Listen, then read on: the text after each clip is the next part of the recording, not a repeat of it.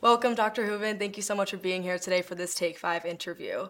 My first question is Why do you disagree with scholars who argue that human behavioral and psychological sex differences can best be explained by the environment rather than biology?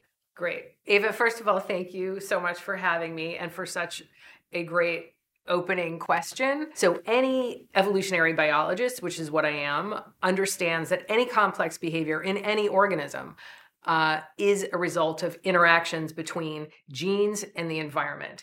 So this is interesting for um, animals that have two sexes, which is the majority of us, uh, because males, at least in mammals, have different genes than females that lead to uh, testicles that produce testosterone and sperm instead of eggs. So organisms that produce sperm instead of eggs have on average, a different set of physical and behavioral strategies they use to reproduce.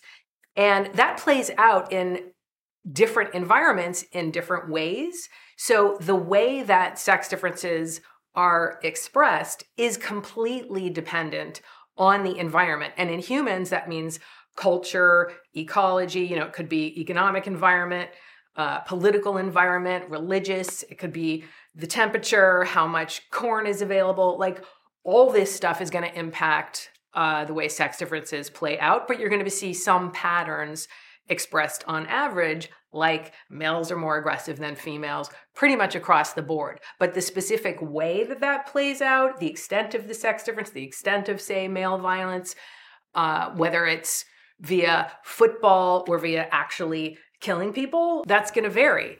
So I disagree with anyone who says that any complex behavior is solely due to culture or is a cultural or social construction. What are the dangers of denying or downplaying these biological differences between males and females? This is very important to me. So in, I want to kind of start by saying when ideology creeps into science, we lose the ability as a democracy to allow all voices into the discussion about how certain aspects of reality, certain scientific facts should impact certain policy decisions. So people within liberal institutions want to safeguard the facts or even manipulate the facts because they have a specific uh, ideological approach to some very you know controversial issues that we're facing today that is not okay. That's when you're headed towards a dictatorship of some kind. And that is the, the biggest danger to me is when we manipulate the production, dissemination, and sort of discussion of facts in order to promote a certain ideology. We are such a powerful, amazing, I'm gonna start crying, amazing democracy. And uh, what that means is letting people who disagree with you have their voice and have the same facts and the same words and the same basic concepts concepts like there are two sexes. I think a danger of denying biology is we're denying reality and we're doing it for ideological reasons and that's destroying democracy and it's destroying faith in science and it's destroying our institutions. Mm-hmm. It's really interesting. Thank you. And my final question is Should individuals who go through puberty before transitioning from male to female be permitted to participate in sports as women, and why or why not? So, again, here, what I think has really screwed up this discussion is ideology, is a hoarding of the facts, is a manipulation of the science, is a shaming of people who uh, disagree with the kind of progressive social justice viewpoint, which is that males who identify as female or who are trans, uh, trans women in this case, should of course be allowed to participate in fem- in the female category in sports. That is one view.